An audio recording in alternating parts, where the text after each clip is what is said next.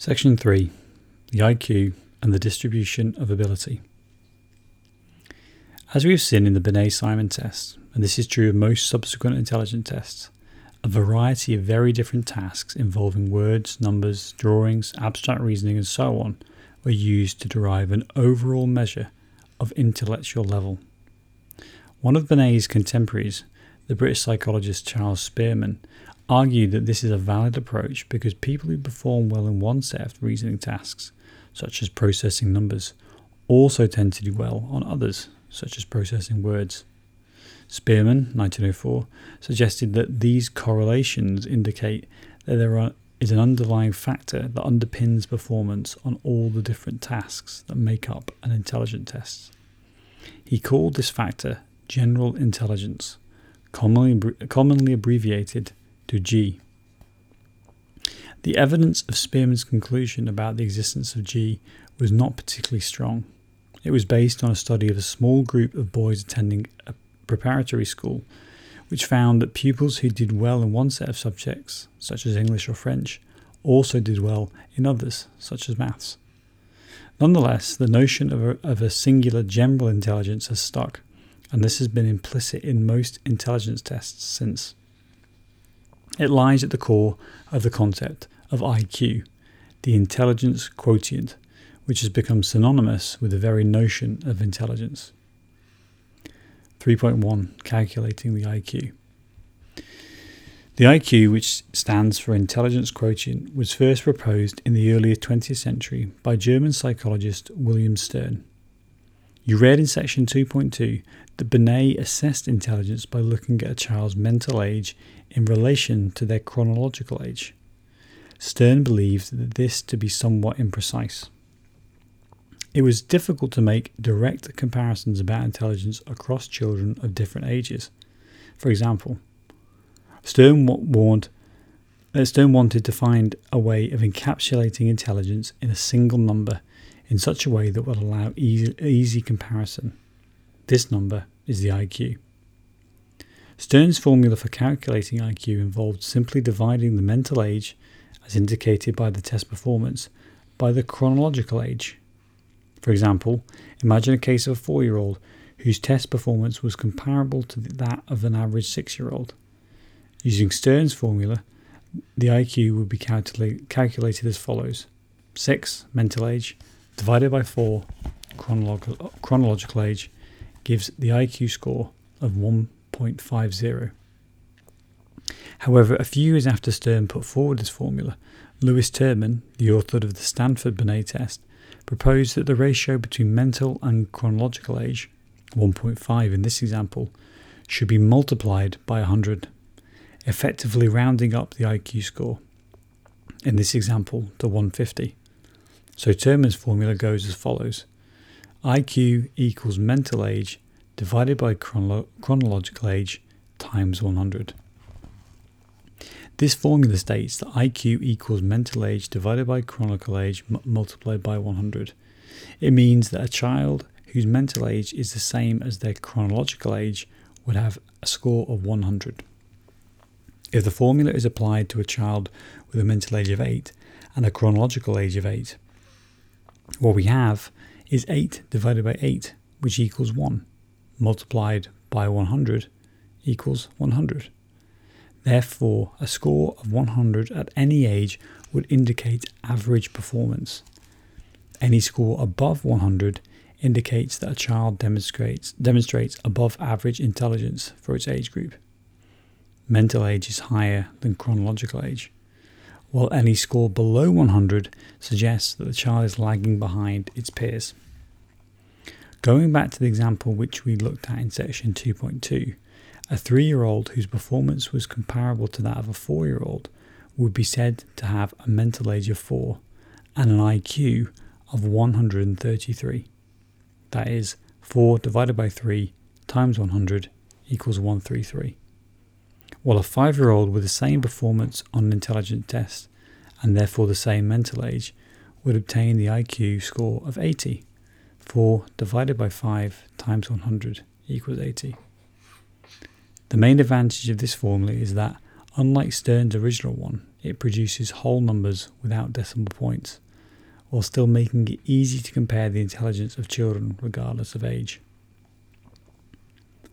Although there is a tentative link between the concept of IQ and Binet's idea of comparing a child's mental age and chronological age, it should be pointed out that Binet was vehemently opposed to the use of IQ as a measure of intelligence.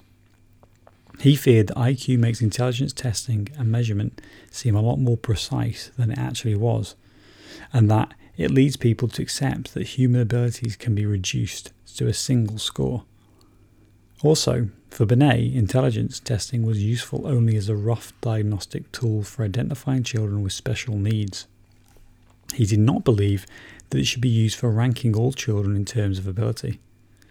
Finally, he believed that the popularization of IQ as a measure of intelligence makes intelligence seem like a fixed, inborn quality rather than something that can be changed through education.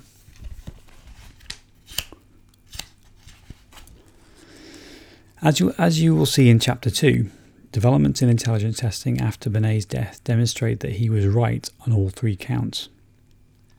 One thing you may have noticed is that Terman's formula for calculating IQ is derived from the tests developed for children. The ratio between mental and chronological age is relevant only during the period of, de- of development, when age is closely correlated with the ability to perform mental tasks.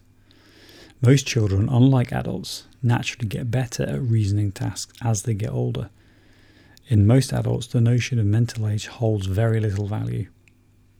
Although IQ tends to change throughout a lifetime, the standards for assessing a 40 year old and a 30 year old, for example, are the same. So, how is IQ calculated for adults? To answer this question, it is necessary to introduce the concept of normal distribution. Normal distribution, uh, sorry, excuse me, 3.2 normal distribution of intelligence.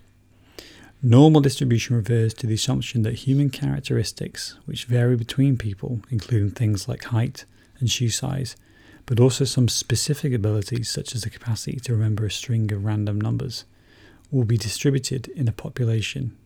For example, children of the same age, people of the same gender, or citizens of the same country, in such a way that values at or close to the average will occur more frequently than extreme ones. For example, if the average shoe size for men in the UK is 9, we can assume that most people will require shoes within a size or two of that number. While this very while the very small or very large sizes, 6 or 12 for example, will be comparatively rare among men in the UK. In fact, the more extreme the size, the rarer it will be in the population. Knowing that sometime knowing knowing that something is normally distributed can be very useful. Shoe manufacturers and retail, retailers, for example, use it to estimate the demand for different sizes and plan their stock. One of the fundamental assumptions of intelligence measurement is that intelligence too is norm, normally normally distributed. That most people's score will be close to the average and fewer people will have more extreme scores. Represented graphically, normal distribution looks like a bell, which is why it is sometimes referred to as the bell curve. See figure 1.4. The first thing to note is that the horizontal line above across the bottom of the graph, known as the x-axis, displays the range of IQ scores, ranging from 40 to 160. The vertical line on the left of the graph, the y axis, represents the frequency with which each score occurs in the population. As you can see, the curve rises with, IQ, with the IQ score up until the midpoint, the IQ, IQ score of 100, and then descends again. This means that the IQ, IQ scores of around 100 are the most common in the population, and that the further away a score is from the average, the less likely it is to occur. Note that in IQ measurement, the score at which the bell curve reaches the highest point is always 100. As you read in section 3.1, according to Terman's formula for calculating IQ in children, 100 denotes the norm, the average, regardless of age. In adult tests, the same number is used to represent average intelligence, so there is nothing magical about the number 100. It is simply a convenient figure for representing scores above the norm, uh, higher than 100, or below the norm, lower than 100. Also, because all IQ tests of 100, excuse me, also because all tests use IQ as 100 as, as the mean, scores can be easily compared across different tests. In addition to setting the average score, the top of the curve, at 100, there is, there is a further assumption about IQ tests that follows directly from the precise shape of the bell curve. You can see this in figure 1.5. The shape of the curve indicates that just over two thirds of people within a population, 68.3% to be more precise, will have an IQ score between 85 and 115.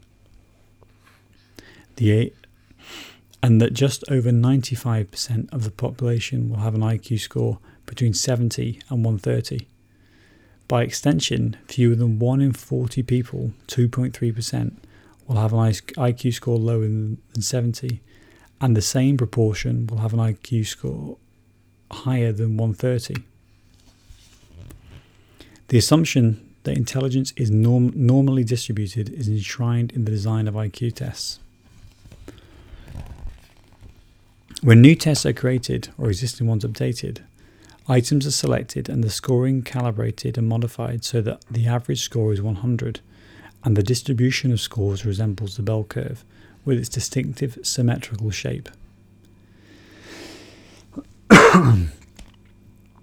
Conceptualizing intelligence in this way has its distinct advantages.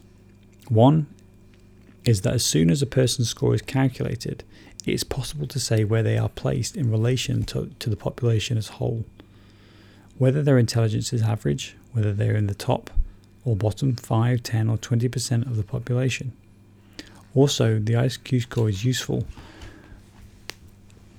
for comparing performance across different versions of the IQ tests. But most importantly, the basic concept of IQ is remarkably simple, and its ability to reduce human intelligence to a single number has un- undoubtedly contributed to its persistence and popularity.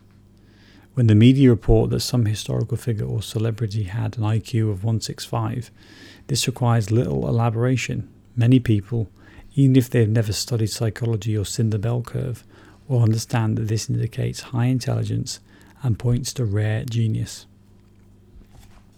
However, it is important to bear in mind that the idea of intelligence is n- the idea that intelligence is normally distributed in the precise way, uh, way implied by the bell curve has never actually been demonstrated.